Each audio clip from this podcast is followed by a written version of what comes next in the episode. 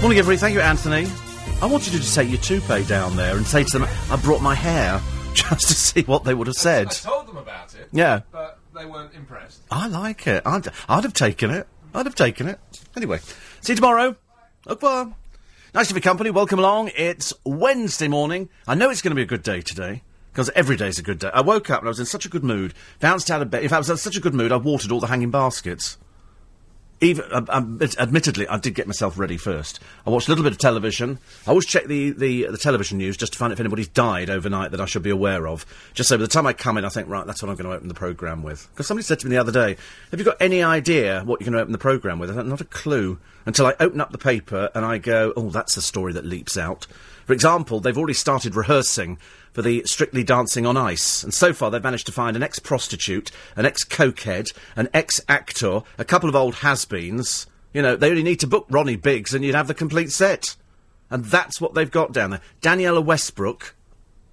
I mean, dear God in heaven, the woman with so little talent, she shoved most... Oh, Joe Swash has been declared bankrupt over a tax bill. Now, this is what really annoys me.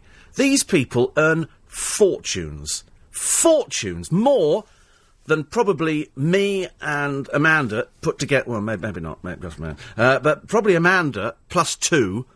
And he's and she pays her tax, and he's managed to not, not pay it. And you think, so for that you get declared bankrupt. What do these people do with their money? He doesn't spend it on clothes, because every time I've ever seen him, he's wearing a pair of jeans and a shirt. It's like looking at the pictures of uh, Wayne and uh, Colleen coming out of the hospital yesterday, and I thought to myself, he just looks the same. He can't help it. He looks like Shrek. You know, we've got no idea what, what the kid looks like. Presumably it's got all, all the bits and pieces in the right place. But then I looked at her, and I'm thinking, you're constantly photographed walking out of shops carrying all these clothes bags.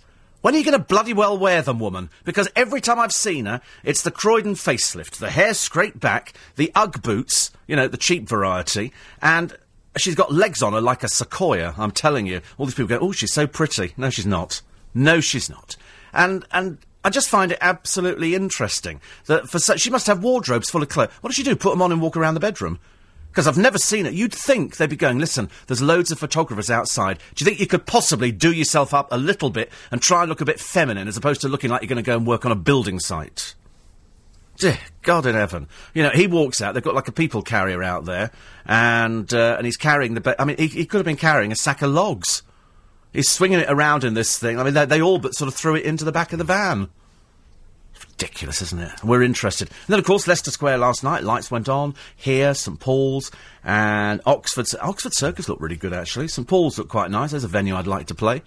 And uh, they were all down there. Bob Hoskins turned him on. Lovely Nicola was there. I saw her. Because they've got some girl who, who, who does the showbiz stuff on London. T- She's not very good. She's really not very good. Poor, poor soul. She just doesn't look right. Uh... But uh, when, when they go back to the studio, the, the two people who were presenting were more excited by the fact that she'd managed to hit all her out times. Because you know what they do? She'll be standing there going, so-and-so, so, and in her ear, someone will be going, OK, ten, nine, and then when they get to one, you have to then back to the studio. And they were amazed she did it. I thought, well, I wasn't. It's what she's blooming well paid for. If she couldn't do it, she'd be kicked out and find somebody else. And then I had the misfortune to watch poor old Peter Andre doing a... Pr- well, pathetic. No warmth... No, nothing. Obviously more interest in how much makeup he can put on his face and what the suit looks like. And but to be honest with you, it was a bit of a naff suit. And the one thing I hate about the Paul O'Grady show, because we love Paul, but he uses all these naff people who work on it and they put them on screen. And not one of them is worth threepence, I'm afraid. Absolutely dreadful. Dreadful. So please don't let them ever present again. I think they've got different people next week who are, who are doing it. But there you go. eight four eight five oh, steve at l b c dot co dot u k. And then, of course, in Leicester Square, we had the Village Idiots. Uh, this is the uh, John and Edward, uh, known in their in their village as the Village Idiots. Somebody said the only squeezing they've ever done uh, would be with hair gel. Never had uh, girlfriends. Please, God, they're not gay. Please, God, they're not gay. That would be funny. That would be funny. No, I think they just are a bit simple. Um, they can't help it. That's just what they are. No, no talent. They think that jumping around is sort of clever and funny. They nearly missed the film premiere because they were signing autographs. What a false sense this gives them of the world. They're going to go back home eventually, because at the moment they're obviously... I mean, to be quite honest, I mean, don't they go to school? Seven, perhaps they've finished schooling now. I mean, do they have jobs? Have they ever had jobs? Have they ever actually done anything useful? Probably not. Uh, are they just complete and utter prats? Yes, probably. Will they win? Dear God, I hope no. I hope no. How can you get Christmas dinner for three quid a head? We've got another benefit fraudster to name and shame this morning. And uh, Colleen is quoted as saying, I won't spoil baby Roon. Lovely. Well, unlike mummy and daddy. Well, actually, more more like mummy, who just goes out spending, I think, out of sheer boredom. I think out of sheer boredom. I've got no idea what they do the rest of the time. I just, I just want to see some of the clothes that the Roonies have bought. He just looks like a sack of potato. It doesn't matter what he wears. He looks like, you know, he just looks, just looks awful, I'm afraid. But never mind. You know, it doesn't matter, does it? That's what they choose to do. What a waste of money, though. There's, there's a couple in the paper today, and they live in a council house.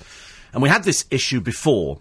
And the issue is that if you live in a council house, I always assumed... I obviously got it wrong, that you're there because of your financial means.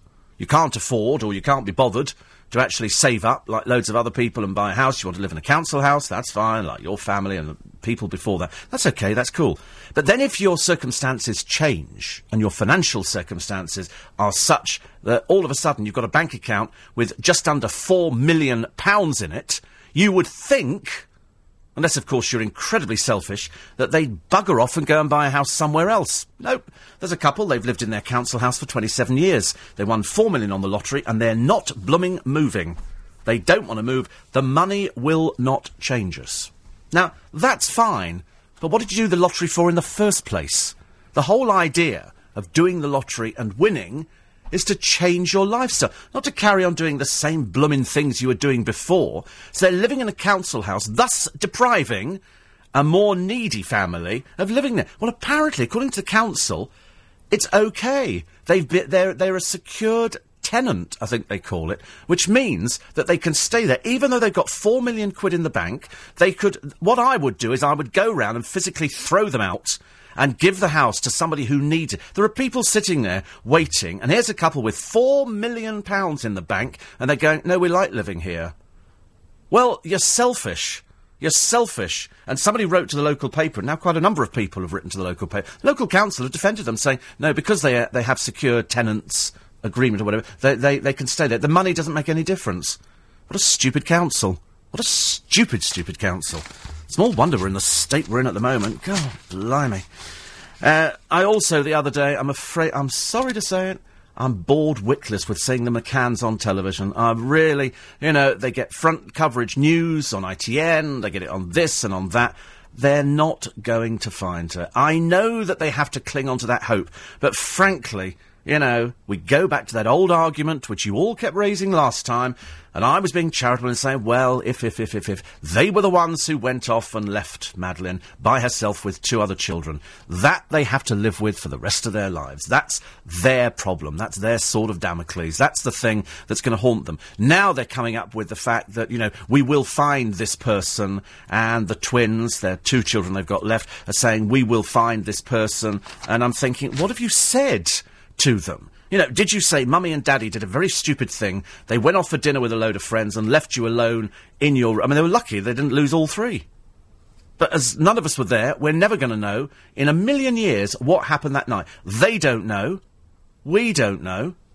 I just don't think they're going to find Madeline McCann. Put it this way, so far we, we, we've raided a gypsy family over in Croatia because they had a girl who looked like Madeline. We've had various barmy people phoning up and giving people, you know, stupid, stupid things. Uh, they did find J C after eighteen years. I don't think they're going to know. Yeah, but that's different. She was still speaking the same language. I don't think they're going to find Madeline McCann. I've got no idea who would take a child and keep her. Either a childless couple or, God forbid, anything worse, which we don't think about. But I can't help feeling that, you know, they're just... They're just on the television all the time now. What about all the other kids who go missing? There are other children, you know, thousands of other children who go missing every year. They sit at home thinking, be nice if we got some coverage. That's attractive, isn't it? Danielle Bucks decided not to shave the underarm hair. God, and it looks like a beard under her arm.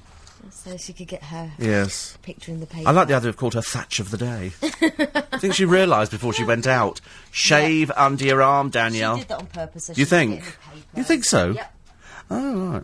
See, not just me who's cynical. Not just me. You pass it on. I pass it on, I know. You come in and within five minutes you'll be the world's biggest cynic. Here are the twins. Never been out with a girl in their life. As I say, please God, they're not gay. Although that, that would be the funny turnaround, wouldn't it, at the end of the day, if the twins turn out to be gay. Because I don't think they know how to...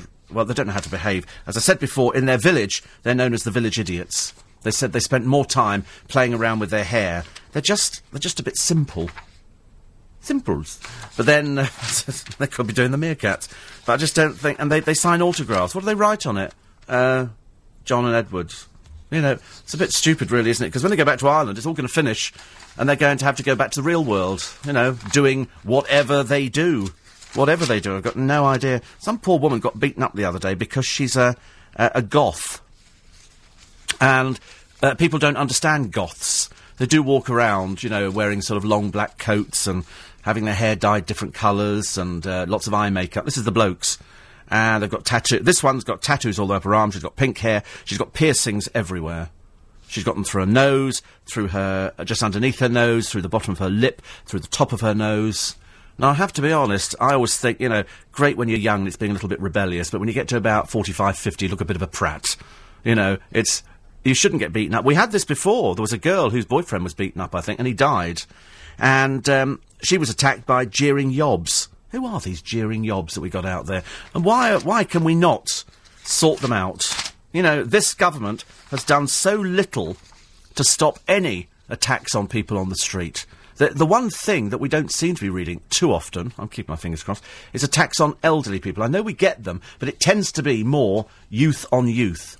You know, people kicking people or knifing people. And you think to yourself, it's it's just got to that stage now where... You want to do something. Over in Saudi, they're about to have their first crucifixion and beheading for a man who uh, raped some children. They don't mess about over there. He will be crucified and then beheaded with a professional executioner. They don't mess about, do they? Perhaps it'll come over here. sixteen past five. These are the headlines. U S car maker General Motors has scrapped plans to sell Opel and Vauxhall to the Canadian firm Magna. The company employs nearly five thousand workers in Britain, mainly at Ellesmere Port and Luton.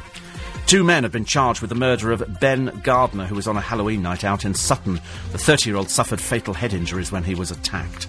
And the Conservatives will outline their policy on Europe later after dropping plans to hold a referendum on the Lisbon Treaty. More details on those stories coming up very shortly. First of all, it's the travel. We like to get you there nice and quick. Even if you don't want to go there, we're going to take you there. And with all the information at his fingertips... You're going to force them. I'm going to force people. Force people. It's like if I see little old ladies standing by zebra crossings, I take them across the road. It's my Bob a job. But they love it. Uh, th- oh. Well, they don't. They go, to, I'm no. just waiting for somebody, a taxi. I don't want to be this side of the road. Take me back. uh, Denham Green, the A four one three, the Amersham Road. It's closed. seven point three. Morning, everybody. five twenty, nearly. It's Steve Allen's early breakfast. I mentioned yesterday, and uh, Anthony talked about it as well, and the photos have been done.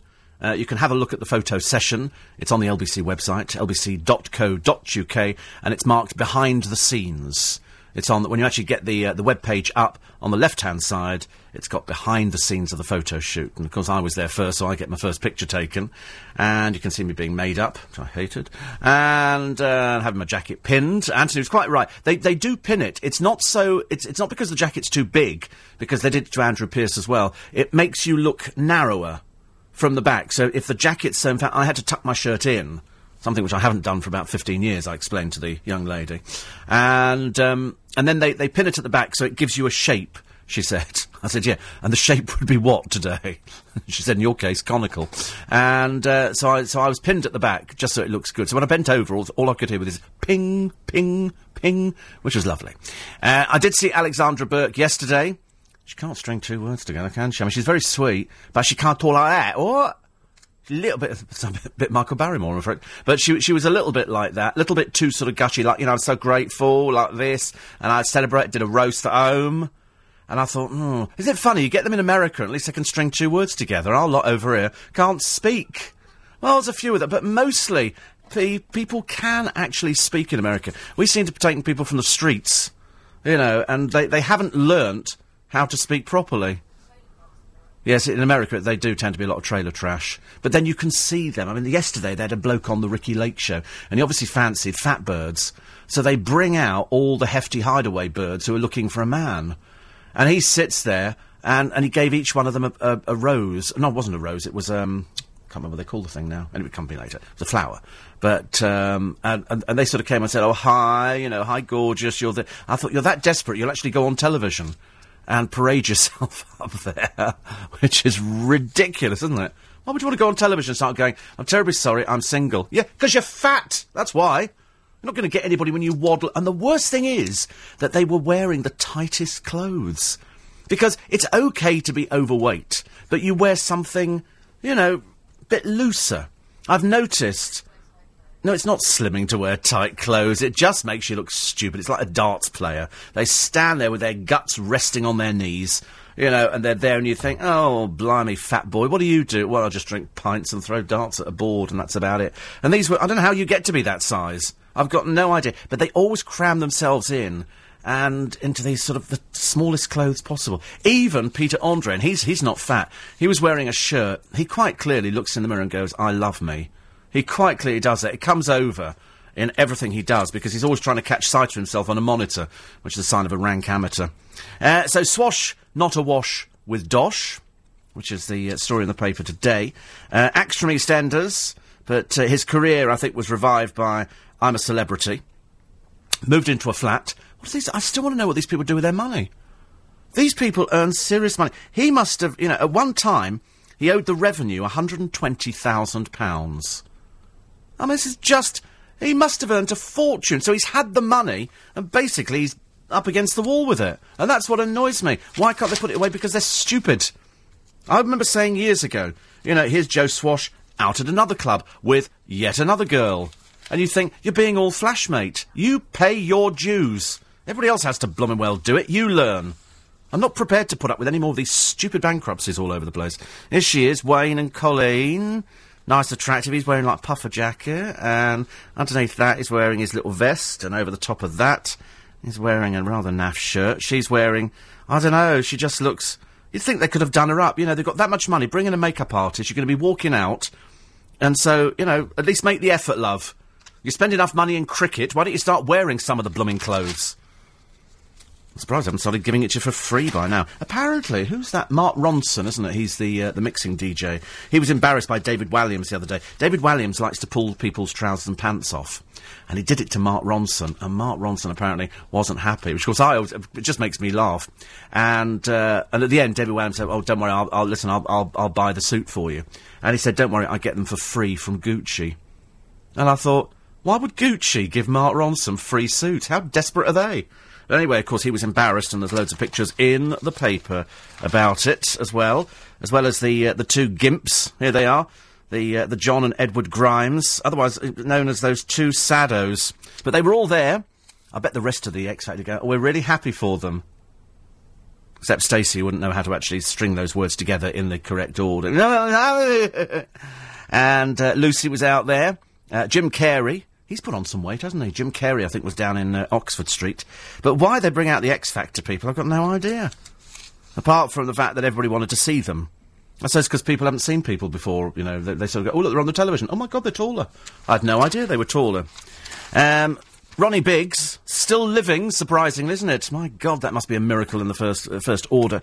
Uh, he's feeling so well, he plans to watch Arsenal play. I'm so happy for him. This, uh, this old crook... Uh, we're actually paying for, ladies and gentlemen. Another one who uh, wasted... Oh, he's been going for ages. In fact, it'd be quicker to run him over, to be honest with you, as opposed to waiting for him to die naturally.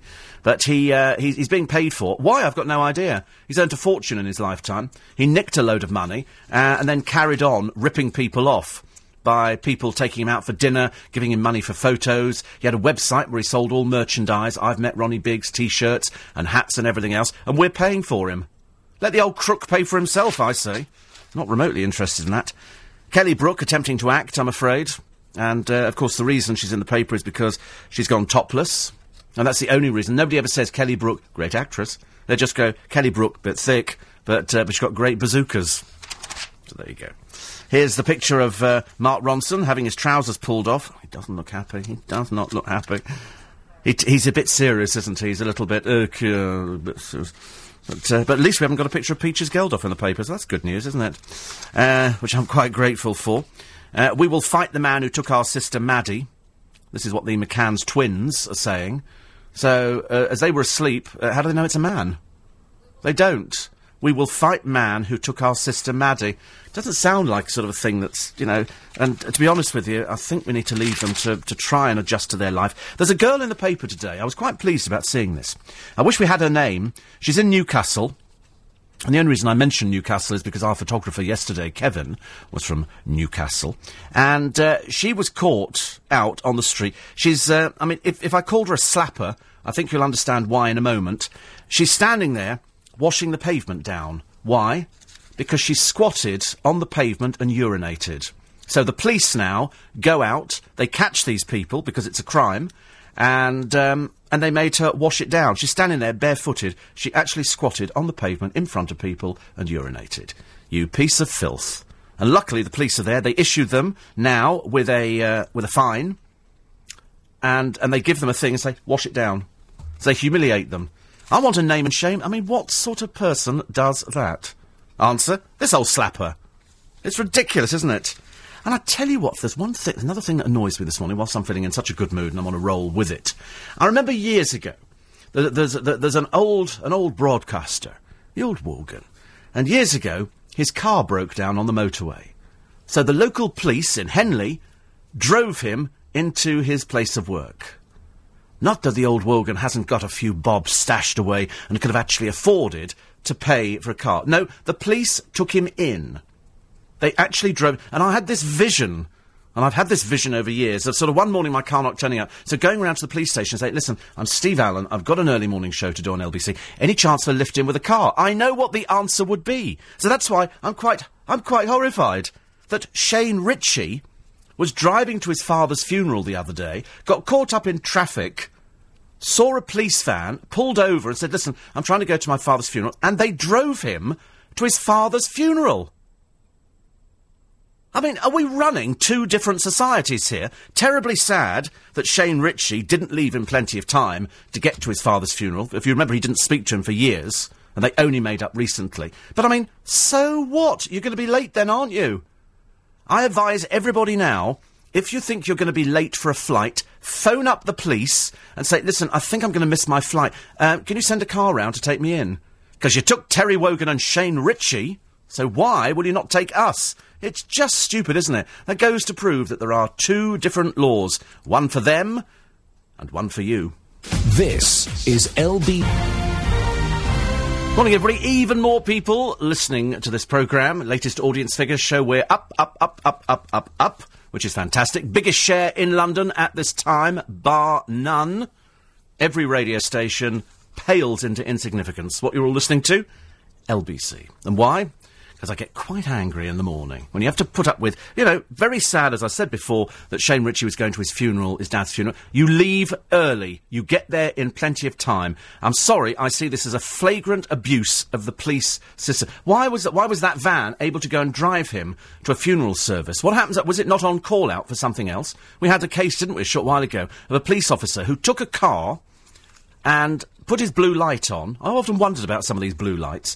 And, um... to deliver a birthday card to his sister and, of course, had an accident on the way there and killed somebody. You remember that one.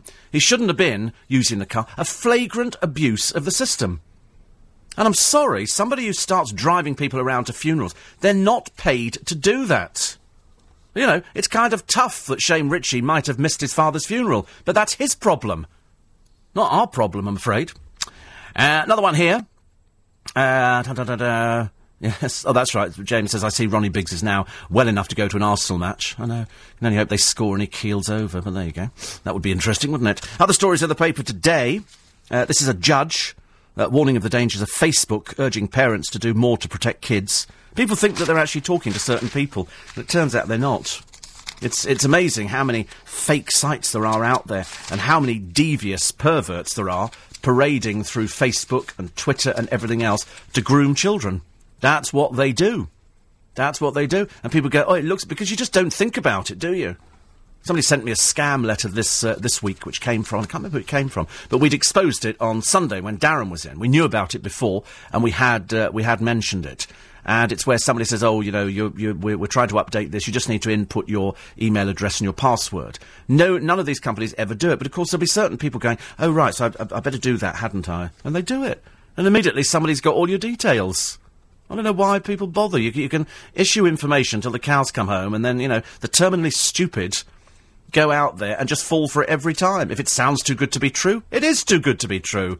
It's... It, well, it, they had, they've had all these adverts running on the television with a lady who went, "Oh, look, Timmy," she says to her dog or cat or something, "we've won a holiday or whatever. We've just got to send off twenty-six pounds. It's, of course, the more... There was that lady, wasn't there? I mean, you'd think you'd realise, wouldn't you, after a while? And she got, she got a letter, and it said, "Congratulations, you've won one hundred fifty thousand pounds on the Spanish lottery." The fact she'd never bought a ticket for the Spanish lottery didn't seem to enter into it. She just assumed she'd won, and the processing fee was twenty-six pounds seventy-five. So because it's not somebody asking for one thousand pounds, it's only twenty-six pounds seventy-five, she sent off the money. Of course, they couldn't believe their luck, so they wrote again. "Terribly sorry, the company's been taken over. We're now looking after it, and I'm sorry your last fee. If you send us thirteen pounds fifty, we'll make sure that you're processed as soon as possible and we get your money to you." So dutifully, she sent off thirteen pounds fifty. Her details were passed on to various other companies who thought, "This is an easy one, can't believe our luck." nine thousand pounds later, she's still wondering, and they had her... Her daughter, I think, was on television going, "We tried to explain to her that these people are just crooks. These people are crooks." Do you remember when people used to write to you and say, "Congratulations, you've won a car in our lottery"? And they used to turn up here in Leicester Square. The other side of Leicester Square, there was a building, and it was timeshare. And there would be hundreds of people out there ready to claim their motorboat, grandfather clock. All you had to do was sign up. And some of these things, it was just a blatant rip-off. The other one that appeared in all the papers were the, um, the makeovers. And they had a picture of, a, you know, "Would you like a set of photos where you look gorgeous?" And what they would do, and I can't remember what they were called, but they, they operated, and they're still around London, and you would get a free makeover and pictures. And so people would go there, and what they would do is they would soft focus you, they would do elaborate makeup, and your hair would be pinned back, and just because it was all done soft focus. So they made you go from very dowdy to quite attractive. There would be queues of girls for this thing. What they didn't tell you was that, A, you couldn't take a friend with you. B, you couldn't take any photos home. You could buy the photos. So, and that's where, where the scam came in. And how much were the photos? Around seven hundred pounds. So for a quick photo session, these girls would go through and they'd go, that's, that's what you look like. Isn't that great? Oh, that's lovely. Can I take that home? No, you can't. You got to pay for it. seven hundred pounds. No, the session was free. They got the money through the... Because everybody's going, "Yeah, I look great. Uh, can I take that home?" No, you can't. Well, how am I going to show people? Well, you buy it. And they went up to something like fifteen hundred pounds. It was, it was just... You know, and they were offering it free to everybody. The first one hundred fifty people who applied... In fact, it was everybody who applied got it for free. Everybody who, who applied. You know, lovely set of photos, but you have to buy them. And why is it you can't say something to somebody now without them going, "I want money"? There are people in the in the papers today claiming that uh, because they work in a mainly male environment, the males were sexist. Tell me when they aren't. Tell me when they aren't. It goes on all the time, in everywhere. But you get some people, "Oh, you're talking about my breasts again," and they call them bazookas or something. "Oh, I don't like that." And so, yes, but unfortunately, but why does money solve the problem? Look at, well, exactly, so they leave there and they go do something else. Why does money seem to solve a problem? "We want money." "Well, how much do you want?" "I want about a million." "Really? What for?" "Well, hurt, hurt feelings. I went into deep depression." Oh, Christ, you want to get a life.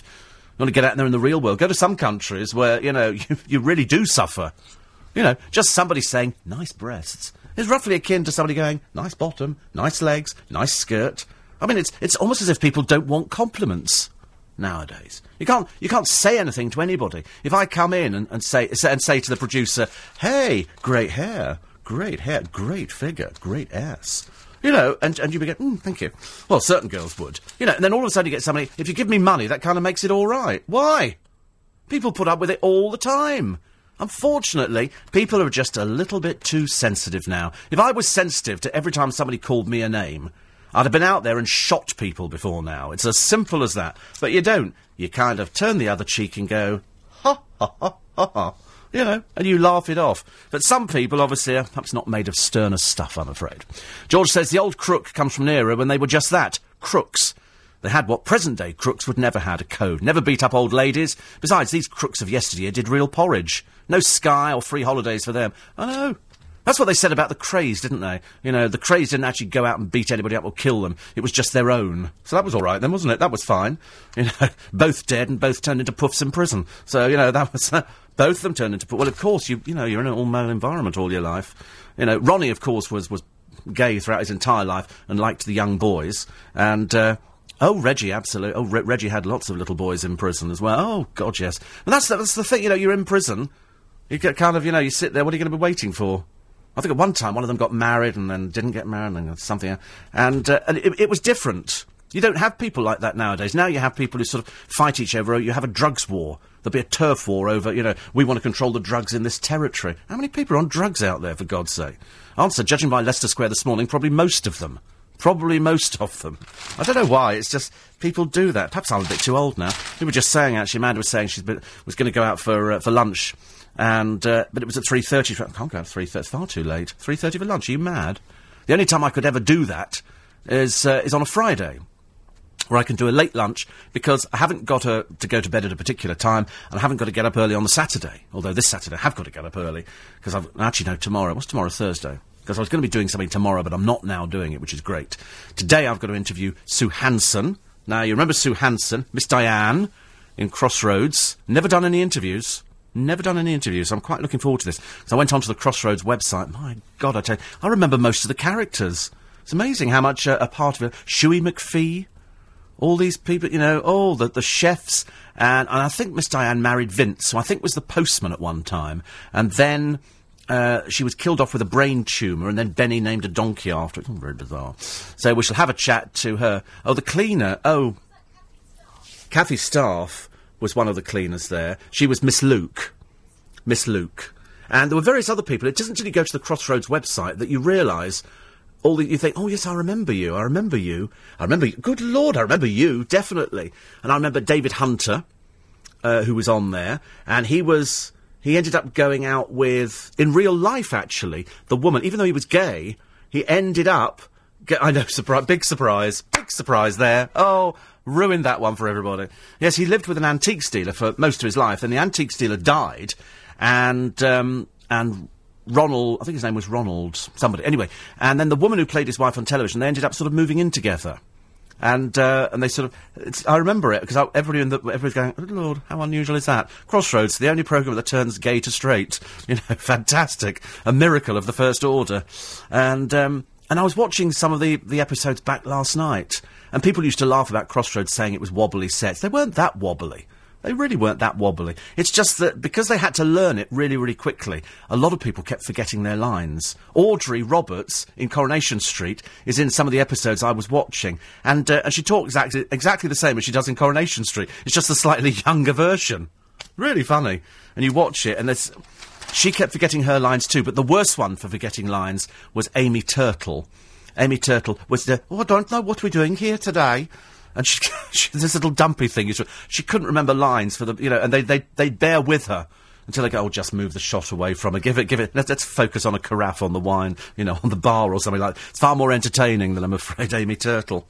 Very funny. Very funny indeed. Here she is. We found her in the paper today. This is uh, Rebecca Burrows. She's our, uh, crook today. She swindled, on the dole, seven thousand pounds, but she was working as a pole dancer. My God, you've only got to look at this picture to realise there's some pretty desperate people coming to look at pole dancers now. And the reason she's stripped is because she needed to pay debts to her abusive former partner. So, uh, so that's how it went. Now she's working as a carer.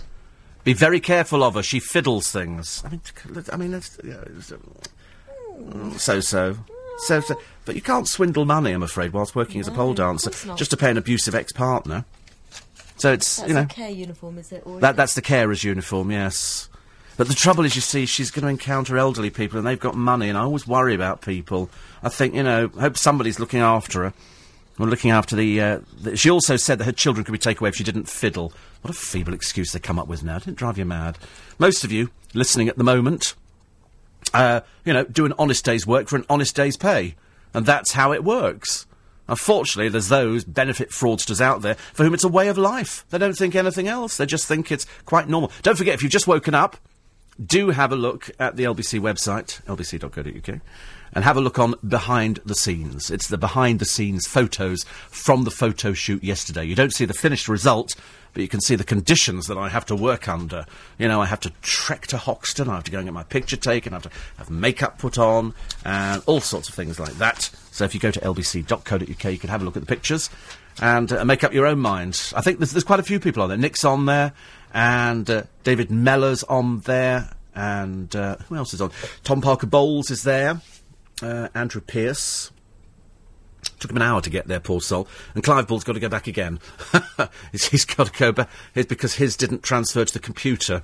For some reason, it didn't it didn't transfer. Don't ask why, because what they do, they take take all the pictures, and years ago they would sort of pull the film out, get it developed. Now it's all digital, and they transferred it to the computer, and Clive, obviously a ghost, ooh, nothing there. So he's got to go back again to have his pictures taken. But it's quite interesting, behind the scenes. So you can have a look and see what we have to go through in the name of art, ladies and gentlemen, just to make ourselves look reasonably attractive. So it's l b c dot co dot u k, and you're clicking on Behind the Scenes. It's just on the left-hand side. You'll see it to the... Uh, to the there's a box in the middle, and then to the left-hand side. There's about thirty-six pictures, which uh, which Aid did yesterday. Quarter to six is at the time. News headlines. These are the stories. The owner of Vauxhall are scrapping plans to sell it to a Canadian firm. The takeover would have meant six hundred job losses at Vauxhall sites in Luton and Ellesmere Port. The man given the job of overhauling the M P's expenses system will deliver his uh, report and reveal his recommendations later. The biggest Christmas light switch on in London has taken place. Oxford Street, Regent Street and St Paul's were all lit up simultaneously last night by the stars of Disney's A Christmas Carol. And here he is now, old Scrooge Humbug himself. Oh, God oh, bless us, everyone. Hugh Absolutely. Broom. Yes, indeed. uh, Denham Green, the A four and three, the Amish. ninety-seven point three. Got a bit cross yesterday. I watched the news where they described Mike Tyson as boxing legend. I'm shouting at the television, convicted rapist, I think you'll find. Convicted rapist. Might have done a bit of boxing and wasted sixty million quid, because that's what he lost. Because luckily people took it off him. But uh, convicted rapist. I'm sorry, we don't forget that very quickly. And uh, he wasn't very happy and didn't want to talk about that and was being a bit difficult. And, you know, any man who's got a tattoo on his face is quite clearly cracked in the upstairs department. I mean, how stupid do you have to be? Uh, well, as stupid as Danniella Westbrook, who's wasted most of her money, of course, but now she's clutching at straws, so she's going to be dancing on ice. Oh, my God, Miss Misery Face. She looks like an in- a pumpkin inside out, I'm afraid. She's got that, it's like somebody's like... And back comes the face again. Um, she's out of EastEnders at Christmas, of course, and uh, not before time. It just doesn't... It hasn't worked. You know, it's it's no good bringing people back because the the audience... We know what goes on. You can't just go, oh, by the way, here they are back again. And we go, oh, that's fine, because it it isn't fine. So they're going to stick her in Strictly Come Dancing on Ice, or whatever it's called now. Sorry, Dancing on Ice, coached by Jane Torville. So you've got to put up with her. I mean, it's a real boring selection this year. OK, this is this is the selection for Dancing on Ice. Brace yourself for a whole pile of non-entities. Danny Young. OK, remember? Ooh, let's cast our mind back, shall we? Danny Young. No, for most of you, no good at all. Uh, he was in Coronation Street. But he's not been in it for the last three years. He's not been actually doing anything since then, so presumably this is his little sort of trial at, at comeback. And uh, he's only twenty-three. You know, can you imagine your career being washed up at twenty-three? Uh, also signed are Kelly Bryan. Kelly Bryan? No, no idea at all on that one. Apparently, ex-Eternal singer. No idea. No, doesn't mean a thing to me, I'm afraid. She could walk in this room, start naked now. Please God, she doesn't. And uh, she's on it. Uh, Jeremy Sheffield, former Holby's. Have you noticed they're all former something? In fact, they're what's commonly all known as unemployed. Uh, Danniella Westbrook, Sunita, huh? God dear. Paul McCartney's ex, Heather the Dreary, I'll make this story up, Mills, uh, and uh, Tanner, who is Gordon Ramsay's uh, wife. They also say Peter Shilton and Emily Attack, the In-Betweeners actress. I've never even heard of her. Emily Attack, who's she? I mean, you, you begin to wonder whether or not somebody said, listen, I'll give you, I'll give you some money, can you put her in it? And people go, who is she? Don't know. nineteen years old. At, uh, two months away is when you'll start seeing it. Sounds boring already. I think I might actually give that one a miss. Not really interested in any of those people, I'm afraid. I never know who half these people are on the television. I know some of them, I, I recognise their, their sort of names, but then they, they stick them on the television, and we all go, oh, right, you're a star, and they all start behaving like celebrities, which is just dreadful. Eve says, listening to you talk about, um, Uh, Madeline, how many of us left the children at Butlins at night, even leaving a white nappy hanging on the door, uh, as the people walking around checking on crying children could see there were young ones inside? Doesn't uh, bear thinking about these days. See, that was that was the difference. It's the, the worst thing about the McCanns is that they should not have done it, and they know that. But you can't turn back the clock. How wonderful to be able to go and turn back the clock and things will be completely different, because they probably would have done what most families do. And I say most families because we do it as well with the with the children when they were very young. They sit there in their push chairs or whatever, and if they fall asleep, they fall asleep. Makes no difference. At least they're out. And you remember yourself as a child, just the, the very action of being in a restaurant and the noise and the smoke, which it used to be. You'd sit there and you just you could feel your eyes going. And it was such a lovely feeling, and they sort of nod up again. I was watching a film on the television the other day. It was the first thing that actually made me laugh out loud since I saw Jordan losing a temper for the, about the umpteenth time. But this was this was a film about... It was obviously just a little clip, and I can't remember which programme it was on, but it had meerkats. And no matter which way you look at them, they all stand up, and they learn from a very early age to stand up. And there was a couple of young meerkats. They can't have been any more than about a couple of months old, and they were standing up, and one of them couldn't keep awake. And so you could see his eyes going, and then he just fell over. And then he sort of pulled himself back together and stood up. Obviously, the rest of them are going, listen, stand up. If you're a meerkat, you've got to stand up. And so every time he sort of stood up, his little eyes started uh, started going. Okay. Oh, lovely. Oh, it's good. And and, he, and then he fell over again, and then he just decided to go to sleep. It was the fun. It actually had me laughing out loud at the television, and I don't do that very often. I really don't, apart from watching Natasha Kaplinsky struggling through the news. God, she's the worst newsreader I've ever seen. She obviously clearly thinks she's fantastically gorgeous and attractive, whereas all I'm thinking is, just tell me the news. I don't want to know anything else. I don't want to sort of sit there studying your eyeliner and your makeup and thinking, how long were you in makeup for? You know, I'm, j- I'm really not interested. Just sit there and impart the news to us, like the rest of these people. But they have to, they have to sort of add a touch of spin, don't they? Ridiculous. Daily Star today... Uh, immigrants wanting to stay in the U K were issued with new rules yesterday. Learn English, obey the laws and pay tax.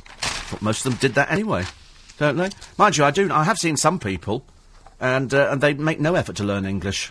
No effort whatsoever, which does seem a little bit pointless. I'm looking forward to seeing the Christmas lights. I might go and see those a little bit uh, later on. Uh, Guy Ritchie's pub could be forced to close. I think highly unlikely.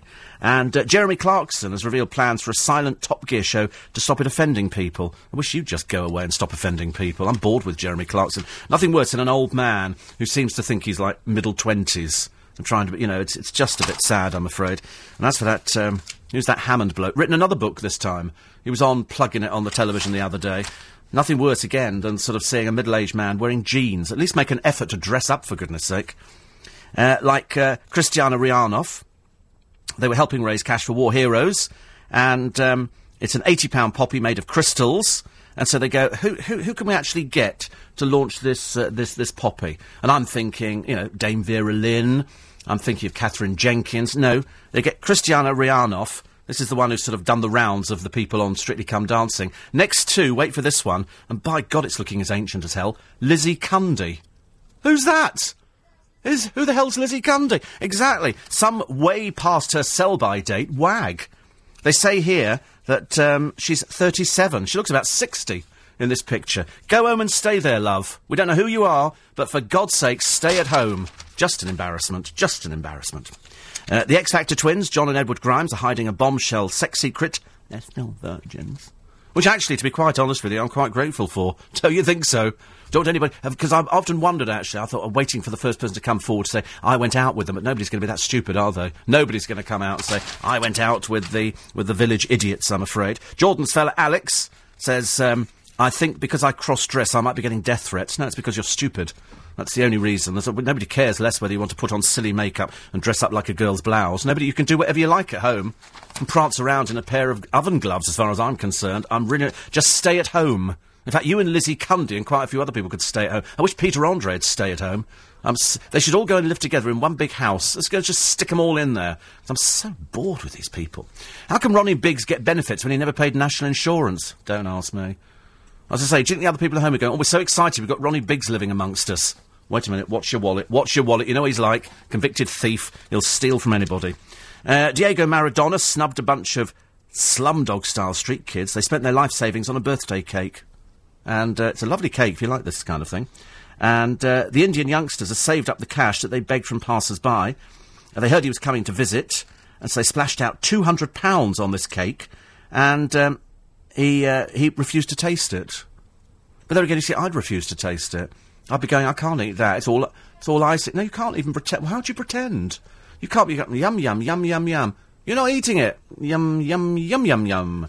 You're still not eating it. I don't like it, all right? It's full of icing sugar. It does look nice. The trouble is, he's on a strict diet.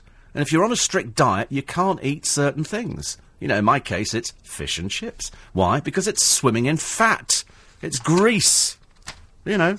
Apparently lots of girls lust after J L S every day. Hello? Anybody around there? They could be number one this week. And, of course, it's like a roller coaster ride, isn't it? It's just, oh, amazing. You know, we get mobbed by girls, we have to kiss them, put our arms round them, and uh, and then we get to, you know, to mime on the television, and then we get to turn up and we get to sing in Leicester Square, and that's, like, cool. And, uh, and you think, and yet you go home to your little house with your mummy and daddy later, don't you? It's kind of a bit false. It's a bit Peter Andre. You know, Peter Andre, who strangely sees himself as some sort of pop star. Talking to Alexandra, I can just about string two words together, Burke, the other day, who seems quite pleasant. You just wish he could talk properly. And and he sort of was equating himself the same, although he did admit, finally, that he had to sing Mysterious Girl, the one hit single, uh, some time ago. He said, and I felt embarrassed doing it. I thought we felt embarrassed listening to doing it in the jungle for the umpteenth time. In fact, every time you open your mouth and go, Mysterious Girl, and he sort of, he's, he's obviously perfected the walk. It's just he can't sing for toffee. And I don't know who would be Peter Andre fans, but uh, the rude awakening, I suspect, is just around the corner. I quite like, actually. Have you ever been to Nice? Yes, I have been to Nice. It's so much nicer in Nice. Actually, we stayed in Cannes, but we did go to Nice, which is good. Here's uh, Mike Tyson. He made Dermot Murnahan wince with pain. Every time I watch Dermot Murnahan, he's doing this Eggheads programme on the television at the moment, and he's one of those irritate. He was irritating at I T N. He's irritating everywhere he goes. He does Eggheads, and they go, right, here is the question. And the person comes back and he goes, so why did you pick that answer? And I'm saying, because they think it's the right one. Just get on with the quiz, you stupid man. We're not interested. I mean, the, apart from the fact the people the other side are just the most annoying ever.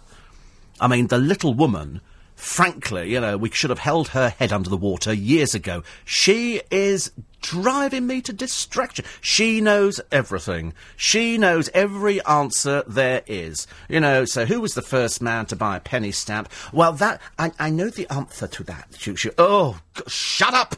Oh, don't they drive you mad? And they go, and this is the best team, so small wonder they win every week, because they're the best team. I just wish they'd replace Dermot Murnahan. A man and his ego soon parted. Boss, you know on Monday I went to Wix. Morning team, nice to have your company. It's coming up to seven, eight minutes past six. Wednesday morning in London town. It's dark, it's miserable, satanic out there. Johnny says Daphne of Eggheads. She even pretends not to know the answers and then smugly gets it correct.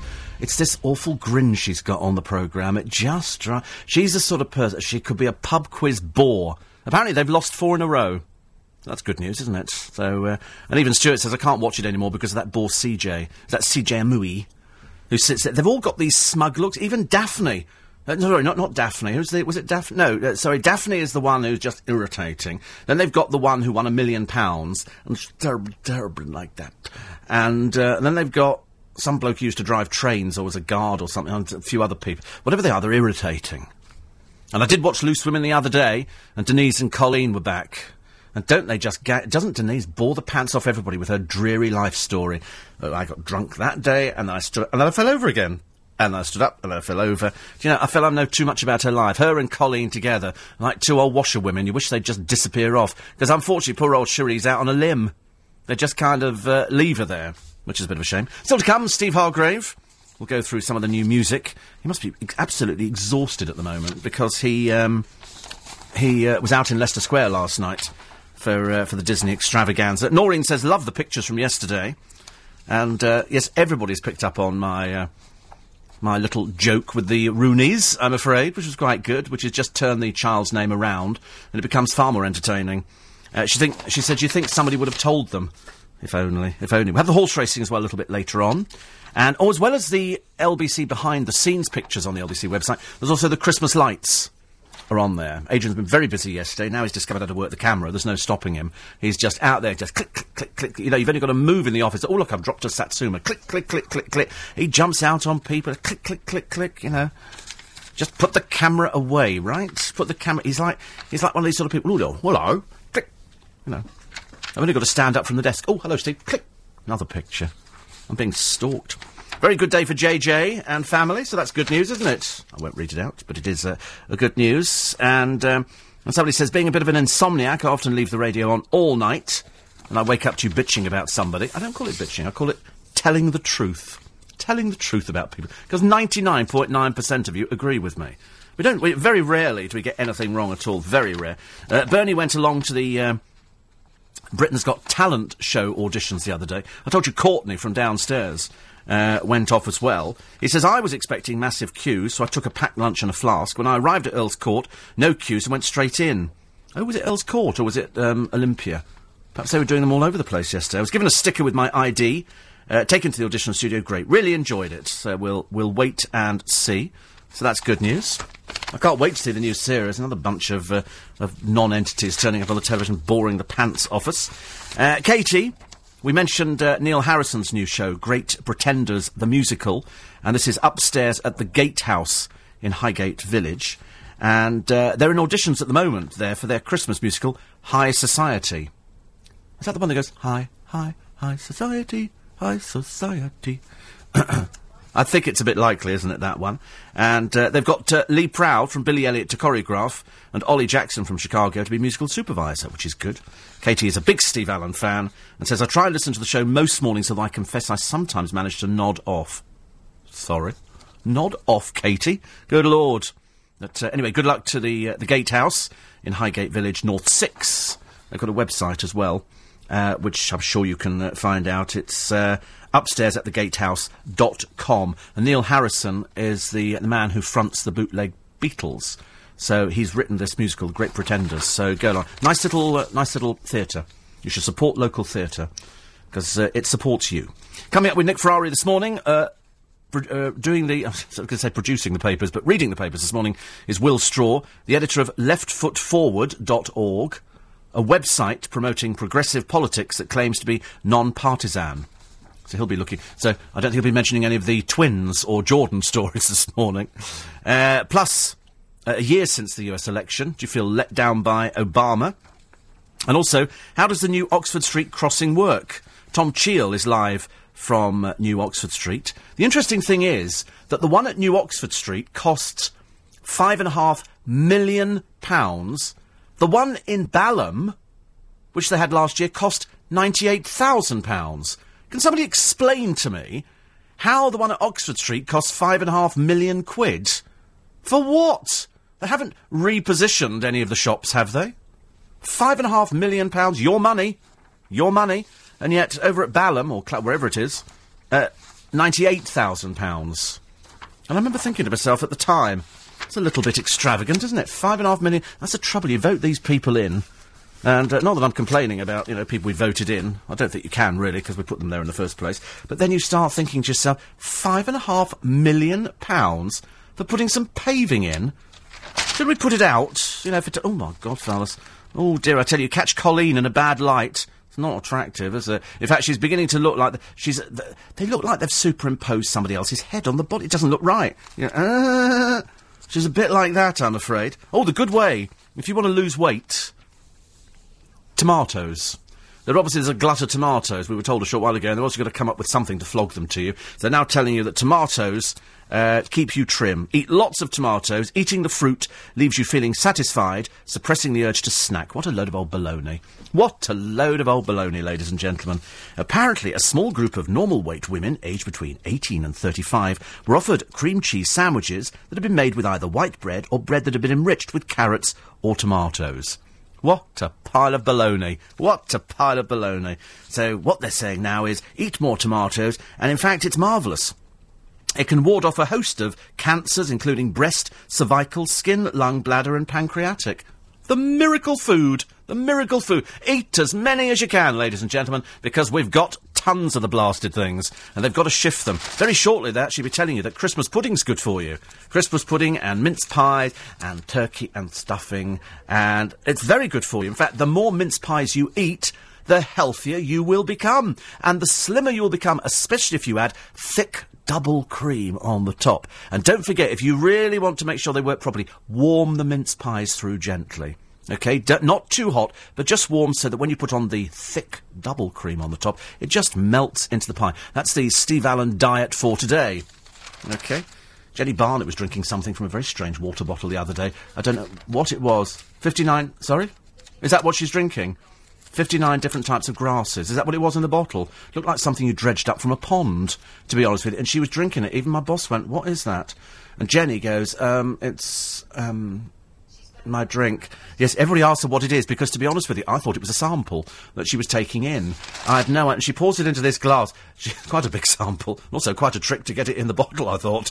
But, uh, so she was drinking it. She does drink the most peculiar things.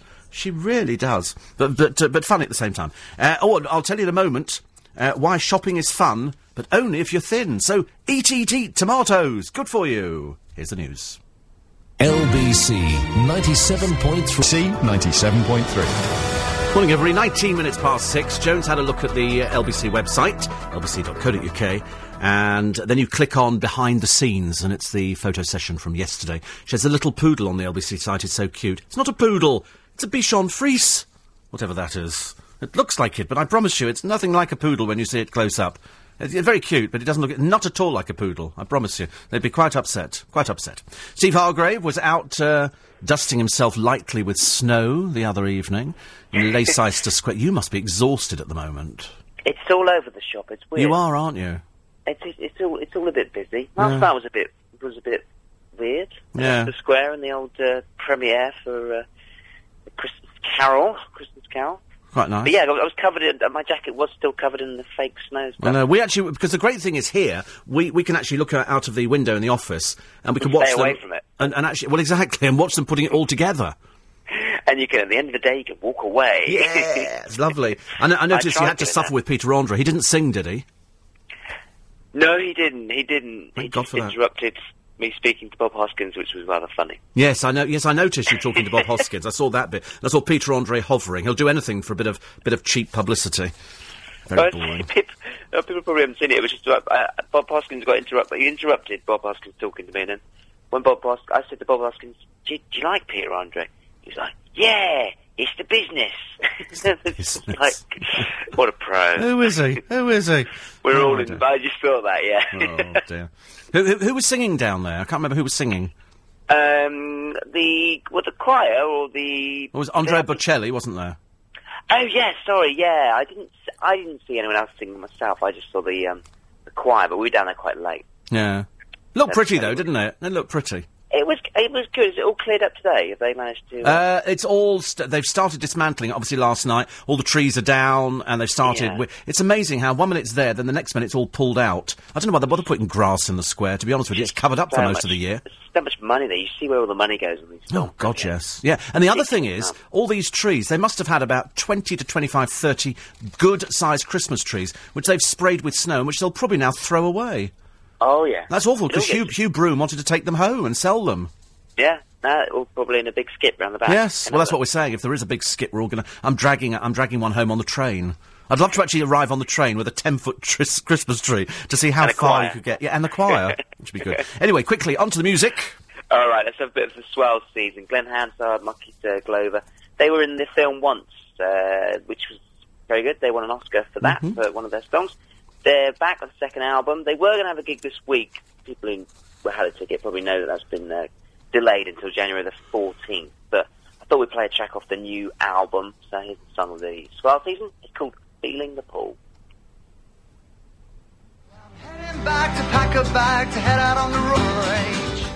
I quite like that, actually. No, it's, it's quite nice, quite this nice. Is, it's not bad. It's pretty sort of uh, Van Morrison-y kind of thing. That I thought it was a bit like that... Uh, Pizzotti thing, you know, and me and my dad driving the car. Oh, know. Yeah, it's better than that, yeah. Yeah, it's a bit like that, though. It, it, it reminds me of that, that kind of sort of riff. Just better. Yeah, just, just better, yeah, okay, right. I like that, Feeling the Pull. Feeling the Pull. Um, anyway. Yep. Steve Martin. Next. Steve Martin, yes, the uh, the comic, is playing this week at the Royal Festival Hall on Monday. Good Lord. He's doing, not his comedy, he's, he's doing the banjo, like oh, you. How, like me? It, it's just like you. Whoa. I, I wouldn't be surprised if you get up and have a little play with him. God, I could. Well, that's nice, thank yeah. you. I would be thrilled. Then you can play the banjo. Yes, right. Uh, so, there we go. Uh, so, yeah, he, he played the banjo all, all of his career, actually. He did it when he first started as well, but now he's doing it just the banjo. It's not actually comedy. And he's got an album out called The Crow, New Songs for the Five-String Banjo, which has a lot of guests, but this song that we're going to play a little bit from is really him singing. Uh, then he doesn't sing on all of them, don't worry. Yeah. Uh, but this is this is one where he does sing, and him playing the banjo, obviously. It's the track called Late for School. And I got a C. God warning, last semester told my mom and a standing O. And that's all we've got of it, because on the website yeah. they don't actually let you have any more. yeah. It was v- v- very clever marketing. I quite like that. I like that. I think he's actually good. Yeah, yeah, pretty good. And like I say, it's weird, because the rest of the album he has other guests singing, and some of them a lot of instrumentals and things. Yeah. So, uh, clever. Saw them doing very well in the States. Nice, nice, nice. And finally... Next. Biffy Clyro, a Scottish band. They've been going for quite a while. This is going to be their most commercial album released ever. This is them really sort of making an attempt to hit the big time and, and, and sort of sell a lot of albums, basically, with this, this record. The album's out on Monday. It's called Only Revolution. And they play next Wednesday at Brixton Academy as well. So... This is uh, this is what it sounds like if you're a band trying to trying to hit it big now, and this is a track called The Captain. Angels fall to the floor like they would. I can't like Blimey, I've liked them all this week. Must be something the matter with me. I like that one a lot. Scottish band. It is it is good. They've always been very good, but they they sort of been they still are very loud. Mm. But uh, that you can definitely notice that they're sort of they've smoothed out the edges slightly just to appeal to a wide audience. I must they're be getting very, old. Very good. I've started liking too many things you're coming up with recently. Not so good. Anyway, it's going to be uh, J L S uh, ruling uh, the charts again this weekend. Yeah, so X Factor, X Factor, X Factor's been for the last yes. sort of uh, month or so, constantly. I mean, it just shows you the power of the show. J L S oh, number one huge. This weekend. Huge. And uh, the, their album's out next week, J L S, so probably a number one album next week as well. Yeah, you've got, you've got yeah, Leona Lewis's album out, Alexandra Burke's album out. Absolutely. It's just not the power of just being on it, it's the power of just appearing, even if you're someone else, just for the week. So. Yes, exactly. I'm, I'm thinking of appearing myself. I think we should, shouldn't we? With my new best friend, Jamie Cullum. Jamie Cullum. I love Jamie Cullum. He's he's my guest in conversation this Sunday. He is lovely. He's lovely. Great, isn't he? He's so he's really nice. We, nice. Oh, Glastonbury I spoke to. Yes, yeah. He was there with Sophie Dahl, and Sophie Dahl was getting absolutely hounded by the, the paparazzi yeah. following her around, and he was just... You could see he was like, oh, my God. He actually, in fact, I, I, in all the interviews I, I read about him, he doesn't like talking about their relationship. He said it, it's private, so I had to ask him about it. And he said, he said, no, I think you handled that very well indeed. He's he's absolutely lovely. He's, a, he's a, if he understands that you were asking because you kind yeah. of had to, he'll be, you know, you're not going to pry too much. No, so. Absolutely. I said, that, you know, that's what I do. I said, it'd be a bit pointless for an interview to start asking you dumb questions you don't want to talk about. I said, yeah, you wouldn't, yeah. wouldn't really get anything going, but we, we love him. He's at the Palladium on the sixteenth. Palladium, sixteenth of May, yeah, they announced that one, so you can get tickets for that. Excellent. Now. Listen, you, well, I'll, I'll let you, are you going to work today or back to bed? Oh, we've got to go, I've got to go, I've got to go. Bye. I've got to go, yeah. Bye. Bye. Bye. God blame me. This is L B C. As predicted, no wonga for the newsroom today, says Alex. Therefore, no pies. Mm. Therefore, a much slimmer Matthew Schofield. Well, that's probably not not a bad thing. That's not a bad thing, coming up to Christmas, you and know. And it's photo day today, so I'm going to have to hold oh, it see, all I had mine in, done I mean. yesterday. Oh, believe you me. I, I mean, I don't know if you've worked out how, how to get there.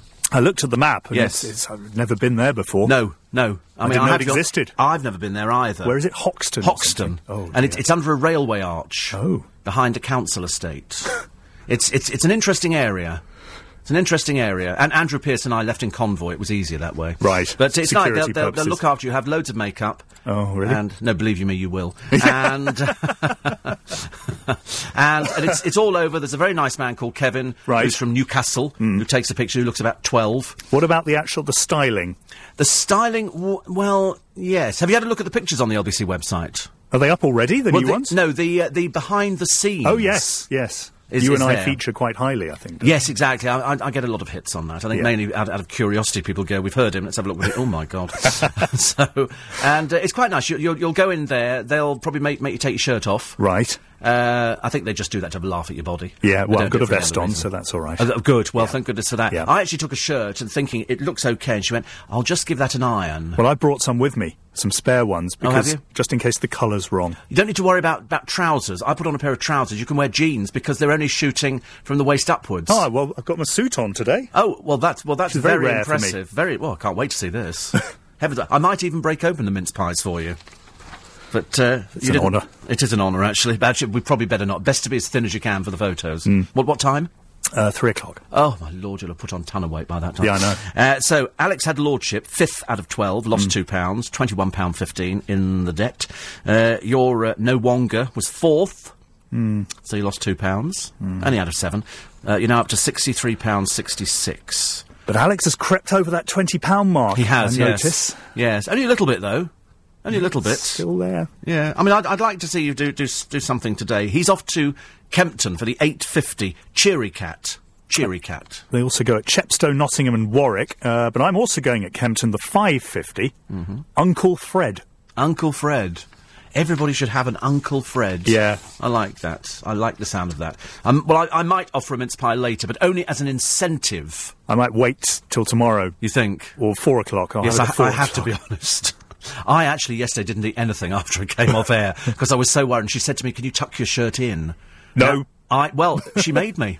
Did she? Yes, because she oh. said, we need to get some lines, and they'll pin your jacket at the back, Will so they? It gives you a, a slimmer look. Oh, I like that. Yeah, exa- well, exactly. I've yet to see the finished result. I said, if you can make me slimmer, I said, I'm taking you home. You could be the next Missus Allen, who knows? So, we, yes, the next Missus What am I talking about? The first Missus Allen. So, we'll talk to you tomorrow. Uh, maybe, if yes. I survive it. You'll yeah. survive. It'll be great. You'll Good. Love it. OK, Matthew, thank you. Bye-bye. Bye-bye. There's Matthew Schofield. So they're all having their, their pictures. Oh, so they've got pictures done today. I'd love to see the line-up for uh, for today. Uh, I did see the lights at St Paul's, and, and in, in response to a lot of people saying, what were the lights at St Paul's? I thought they were just playing, actually, on the cathedral. I, I wasn't... Uh, there aren't any sort of street lights as such, whereas Oxford Street, Regent Street have got lights across the street. They don't see. They didn't seem to have that at St Paul's. I'll have to check with Nicola a little bit later on. In fact, Lynn says, um, do the lights look better in reality? Um, they're like last year's, actually. In fact, they are last year's lights, some of them. They're those netting things, and th- th- which I think we had last year. They look quite nice. You know, and I, I, I don't, I don't mind them at all, actually. You know me. I'm quite happy to have, uh, to have lights. I'll tell you what I'm disappointed at this morning, though. Not only disappointed, a little bit, mm, you know... At Christmas time, many of you will probably buy tins of Rose's chocolates, because we like having a tin of chocolate. We've had loads of tins of sweeties, you know, around the building in previous Christmases. Well, they're doing away with the tin.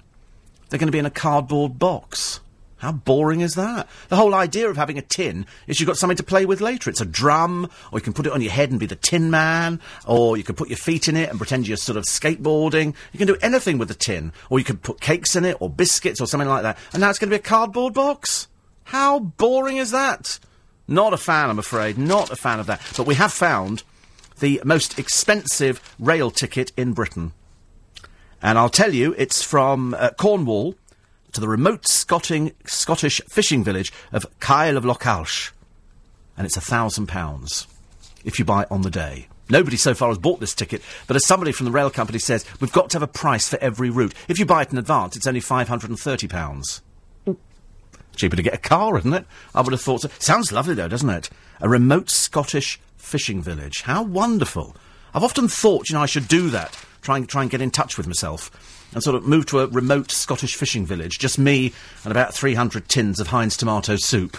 Uh, and loads of, uh, of bread that I can sort of bake and do, you know, do something with. And just live my life out, sort of staring at the water.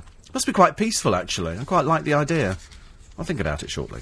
Uh, there's um, a gang here. Uh, they're called the Wright family. Uh, they're not very pleasant. Uh, what they've done is they've built themselves some houses, and they've named the roads in the houses, in little avenues that they've put together. Uh, they're, they're a family who do illegal tipping, waste disposal and car scrapping, and they've got convictions for it. So they've named all the roads after it. And the police moved in the other day and took them all down. And the family said, what are you doing? And the council have said, well, you haven't got any permission from doing this. You can't just stick up road signs, you stupid ignoramus. And so they're now saying, we're actually going to go to uh, to court and challenge this. And you think, you're as stupid as you look, aren't you? They're in the paper today. Uh, the B B C is still talking about this uh, No Poppies and how they dance to the tune of Health and Safety. And a poor couple today or the other day, who turned up at one of these uh, council tip places carrying their rubbish, and the council went, no, no, no, no, sorry, sorry, you can't do that. You cannot walk in here with your rubbish. Go home and get the car. So they made them go home. This is to be green. Pick up the car and drive back. It's on the grounds of health and safety. So they're not allowed to walk into the council tip and dump their rubbish. They've got to go and get the car. How dumb are some of these councils? Do you know, health and safety nowadays, pfft, wouldn't give you threepence for it. But I like Bernard White. Bernard White has got a filling station with old petrol pumps. The old, I mean, even older than you can imagine petrol pumps. Because every time I go to a garage, they're always updating the pumps. And I always think, that's why you're making so much money, because you're ripping us off. What with the government ripping us off with the duty. And now we've got, but these are old-fashioned FINA pumps. They do diesel. And I used to live in a garage. Well, that's not strictly true. We lived in a caravan on a garage site. And I used to help out in the garage in the days when, in the winter, cars would pull in, and it wasn't self-service. You, the, the car would drive over, you go bing, bing, bing, and you'd go out there, and they'd go, uh, fill her up. And you'd turn the handle, and you'd put the thing in, and you'd stand there, and they'd go, you all right? And you'd go, I'm fine, thank you. And then they'd have to walk back with you to the office, and you'd pay, pay the money, and you'd give them their Green Shield stamps. And this man's got pumps like this. They, they stem from the nineteen fifties. They're really nice. It's, it's a bit of old-fashioned. He said, I'm going to keep going. Uh, in the nineteen fifties, petrol was fifteen pence a gallon. fifteen pence. The annual road tax was ten pounds. Fuel tax was seven point five pence per gallon. Total road tax revenue, one hundred thirty million. Total cars in the U K, two point two five million. How many now? twenty-seven million cars in the U K. A new family car, the Ford Popular. I had a Ford Popular. A brand new one was three hundred sixty pounds. I bought my first second-hand Ford Popular. It had three gears and a reverse, and the windscreen wipers worked on compression. So the faster you went, the slower they went. The slower you were going, the faster the windscreen wipers. So going down the motorway at more than forty miles an hour was a nightmare, because you couldn't see anything. You used to get the rain coming in the front. I paid one hundred pounds for it, and that was a lot of money. A Ford Focus now is thirteen and a half thousand. Strangely enough, what has gone down over the years is road deaths. In nineteen fifty, annual road deaths, five thousand twelve. Annual road deaths now, two thousand five hundred thirty-eight. All totally pointless, of course, but I'm constantly seeing people driving down the motorway at excessive speeds. I mentioned before, they're not messing around in uh, Saudi Arabia. A court in Riyadh has approved the death sentence of a man who raped five children. He'll be beheaded and crucified. And uh, crucifixion, of course, means tying the body to wooden beams to be displayed to the public after he's been decapitated by a professional swordsman. It's obviously not a deterrent, though, is it? Quite clearly, the death penalty, much as though most people in this country in a recent survey said, yes, we would like the death penalty back, it quite clearly isn't. This man raped children. Uh, one of them, they were between three and seven years old. He dumped the body in the, the desert, so quite rightly gets the death. Over here, you'd probably get community service or something. That's how it appears. I mean, over here, they've often said you could mow down an entire bus stop full of young people waiting to go to school. And, and they'd go, well, you have a bad day, haven't you? You've had a bad life. Like the person who's in the paper today, who's a, a sex change, who uh, has been stealing almost, you know, on, on a regular basis over the years. And the judge has said, listen, I'm not going to send you to, uh, to prison because I think you've suffered enough in your life. What's the point of having judges, is there, when, when, when there is no deterrent for anybody at all? I mean, you could just rip this country off for as much as you like, and they'll probably just get, well, you've had a bad day. Goodness sakes, nothing the matter with that, is there? Uh, John in Helsinki says, I'm coming to Camden and Kentish Town next week. Anything in particular I need to know about these places? Yes, watch your wallet. Watch your wallet, OK? Uh, because there's a lot of, especially in Camden, there are good bits of Camden, and then there's not so good bits of Camden. So anywhere where there are crowds, they're good. Uh, had a power cut last night, said Patsy. This morning, five a m, up for work. No water, no heating. Not amused, but at least the electric's on, so that's good news. And I've looked at the photographs. Do love the colour of the blue shirt you were wearing. You look very smart. Why the clips? The clips to hold the jacket in to make me look even more gorgeous, as if that were possible. If you go to l b c dot co dot u k and you click on the link for Behind the Scenes, that's the uh, picture session from yesterday. And you can have a look at how gorgeous we're going to look. God knows what the finished result is going to be. God knows. If it, just based on what we looked like yesterday. I think I looked quite good, actually. Quite good. Well, you know, you get to a certain age and you're blind as a bat anyway. Makes no difference to me. And the photographer's going, can you put put your chin down, lean forward to... It's like doing a balancing act. You know, can you do that? Move, move your hands out to one side, put your hands behind your back. OK, hold on to your pe- lapels. I thought I was about to do the Lambeth Walk. Quarter to seven. News headlines, Matthew Schofield. The Unite Union says it's delighted by... Gen- Steve Allen. Morning, everybody. Nice to be company. Eleven minutes to seven. It's brightening up a little bit. I say brightening up a little bit. Still still dark out there. Uh, Graz listens to the show every day. Knowing your love of Christmas. Uh, there is a website. Visit london dot com forward slash London Christmas Carol. Number one, watch the launch of the capital's biggest ever Christmas celebrations. Get your skates on and do the magical winter wonderland in the heart of London, because there's going to be skating rinks everywhere. These are the festive things for you to do today. Uh, don't miss Peter Pan, moving to the O two for the Christmas period, and experience the traditional Cologne Christmas market on London's South Bank. Do you know, I felt really embarrassed the other day. I got on a bus and a lady got off and she was talking to her children and saying, right, we need to go to the Hayward Gallery. And she gets off the bus and she says to me, we're outside Waterloo, do you know where the Hayward Gallery is? And, you know, for them, I had a brief blank, complete. And I said, I'm terribly sorry, I've got no idea. And I, every time I go over Waterloo Bridge, that's where the Hayward Gallery is, just on the right-hand side. Really embarrassing. How daft am I, I'm afraid. Uh, other things you can do in London. I like the idea of the Cologne Christmas Market. If it's the one that was there last year, they they, they were doing um, some lovely hot sausages. And it's lovely when it's when it's a cold winter night. You cannot beat a Wurst. I'm sorry, I'm just that kind of person. Absolutely delicious. Absolutely delicious. Turned out the people last year doing it were li- regular listeners to the programme, so I was very happy. New Renaissance galleries at the V and A Museum, opening the second of December. And uh, that you will enjoy. Christmas at the Museum of London. Christmas at Hampton Court, of course.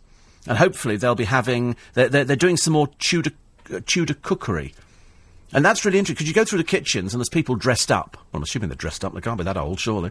And and they're actually eating food, which which would have been eaten in Tudor times. And it's quite interesting, because they, they, they sort of chat away. And you feel you could sort of... Ev- it's like walking over to them and sort of looking... Go, well, what's that? And they go, oh, here you are, young sir, they say to me. Young sir.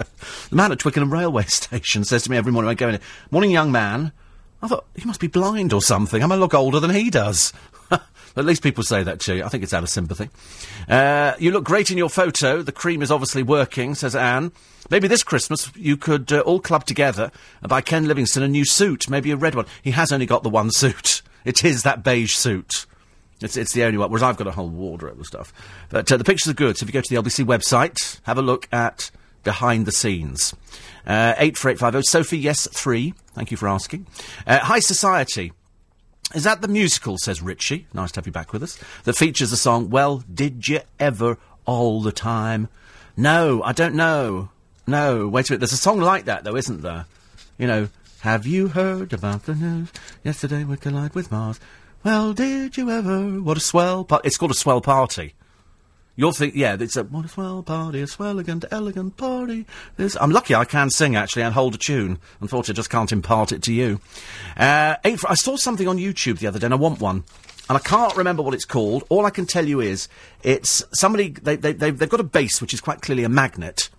And it's quite obviously a powerful magnet, whether it's electronic or I've got no idea. And they spin this little top above it, on and they lift up the disc, and then they move the disc away, and this little top remains spinning in midair, and then they put glasses around it, and every, and I think, do you know, I want one of these.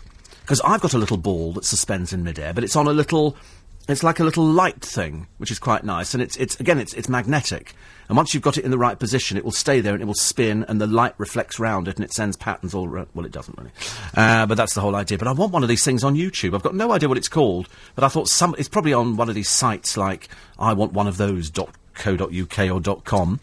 Uh, there's a Christmas fair at Hatfield House this weekend, says Sarah. Good. Um... Another one here. It says, that's crazy how much a train ticket costs. I've just bought a ticket to see my missus. Uh, is it Gdansk, Poland? twenty-seven pounds fifty return. twenty-seven, I know. But the trouble is, it's probably a train journey that not a lot of people will do. Mind you, now we've actually said it's a remote Scottish village. You'll all be going, you know, that sounds fun. Let's just go up there and wave at local people. Steve Allen said, we'd like to come up here. Steve, I went to visit St Paul's during half-term. Was shocked the admission is eleven pounds each. Couldn't afford forty-four pounds for us, but the admission on the Lord Mayor's show day is free. They do that to, to stop people just going in there. If, if you're going in to pray, then you can go into a side bit, because people used to go, I'm actually going to do a prayer. and so you, you'd get in that way. But now they actually charge to go into uh, into St Paul's. Mind you, you have to pay to go into Westminster Abbey. See, I think if you live and work in London, it should be free. I think you should be allowed to go in there. You go, excuse me, I live and work in London. I'm not a tourist. I'm not a, I'm not a tourist. I actually want to, to come in and have a look round at, at some of my history. You know? And they always go, we have to pay to go in. It's quite expensive. It's worth it when you go in, but they've crammed it into Westminster Abbey. It looks so big from the outside, and yet so, so small outside. Was it the other way around? Anyway, whatever it is inside, you have to go there because it's just, it's part of our kind of thing. It's always nice at Christmas. We talked about Michael Barrymore the other day, that he's helping out a friend in Epping, and uh, two papers now have picked up on him. Is he really an odd job man? Once the richest entertainer on television, apparently had to pay his uh, ex-wife, who masterminded his, his career, really, Cheryl, and then they then they split up. He he paid her money, and and then it all went went belly up, as they say, that night, and Stuart Lubbock, and we don't know because we weren't there, but uh, no charges were ever brought, but his career collapsed. And uh, far from having the nice, smart cars, nothing now. Lives in Ealing, apparently, at a four hundred thousand pound flat. Seems to be fairly happy. He's got two projects in hand. He's no quitter, say uh, his friends. There's a website which uh, tells people what he's uh, doing. I suppose there must still be fans for Michael Barrymore. I just uh, and there's still a, there's still a, um, a show, I believe, uh, on the shelf, which was recorded before all this uh, this trouble kicked off, and then um, and nothing happened to it. So there you go. We talked earlier on about this first-class rail journey from Cornwall, but you can do loads of things. You can actually go on the Orient Express, London to Zurich, including an evening meal in the dining car for a thousand. You can take a Trans-Siberian rail ticket, Moscow to Mongolia to Beijing for nine hundred ninety-five pounds. It seems good value, doesn't it? A return flight to New York, business class, three nights at a five-star hotel in Times Square, nine hundred eighty-nine pounds. You can have seven nights in Mauritius, in a three-star hotel, half-board including flights and transfers for eight hundred forty-nine pounds. Or failing that, a thirteen-night, thirteen-night transatlantic cruise from Southampton to Fort Lauderdale, Florida, with Royal Caribbean, including return flights to the U K based on twin sharing, six hundred forty-nine pounds. Proving that the cheapest thing you can do is cruise nowadays, because once once you're actually on board, Uh, you've only got to pay for your booze, all your food, and you can eat twenty-four hours a day, should you so desire, is absolutely free of charge. Uh, other stories in the papers today. Dubai Poppy. In fact, they've actually got a, an advert in a British Legion campaign, and it's of uh, Lieutenant Colonel Dunning, who was uh, crippled, lost his uh, legs, and the slogan just says, for his sake, wear a poppy. And everybody should wear them. Young, old, it doesn't matter. And there's no correct way to wear it. I better tell you that now. Some rather misguided people are saying, oh, the, the green leaf has got to be pointing to eleven. No, it hasn't. It re- Although I did see a woman the other day who had the poppy on backwards. And the leaf was sticking out the front. And I, I felt like saying, you've got it on round the wrong way. The bright, shiny red bit and the black bit is supposed to be facing the front. But uh, there's no correct way to wear a poppy. You just wear it. It doesn't matter how much you give. Just give some money. Because they gave, and that's why you should give as well. Uh, eight four eight five oh. Stephen Show says, as Peter Andre just walked into the studio, I thought I just heard him uh, singing. See, I'm, I'm that... I'm not that bad, am I? Lord, I thought I, I thought I was quite good, actually. It's called a Levitron, this thing, and apparently Amazon sell it. Well, of course, now you've told me. I'm sure... But I'm, this one looked a bit professional. Because I'm sure I've bought one over the years, because I'm quite fascinated by things like that. And I'm sure that this, this floating disc, perhaps it's perhaps a, there's, a, there's a different version of it. I shall have a look a little bit later. Uh, all out singing, mercifully the X Factor people who can't sing weren't, mainly because you've got the st- two stupid boys who can't sing. You've got uh, Ollie, who really can't sing, I'm afraid. You've got poor old Stacey Solomon. Actually, I've rows in the office. I've rows with Andy in the office, who's a big fan of Stacey Solomon. I'm the only one who's not a big fan. Lloyd Daniels, another waste of space, I'm afraid. Jamie could win. Could be between Jamie and and Daniel, I think. Certainly up to God this week you finally kick out the two village idiots. Let's get rid of them and just have a proper programme. But there again, Simon wouldn't make any any money. And I suppose he's not doing too bad. He's got to save up, hasn't he, for Barbados at Christmas with Michael Widder. Lovely. Listen, that's it for this morning. Do go to the L B C website. Do do check out the behind the scenes. As I say, the things we have to do to suffer for our art, and then eventually you will get to see the pictures online. We'll we'll make sure they go up there. But that, that could be a couple of months away, so for the meantime, you can go behind the scenes. Also, on the same website, l b c dot co dot u k, you can learn how to podcast, and that really will change your life, because never again will you have to say, oh, there's nothing on the radio, because all you have to do is listen to a, an old podcast. I'm back with you tomorrow morning. Today I'm talking to Sue Hansen, Miss Diane from Crossroads. She's going to be a future In Conversation guest. Have a great day. Nick's with you next, after the news on L B C. In times like these...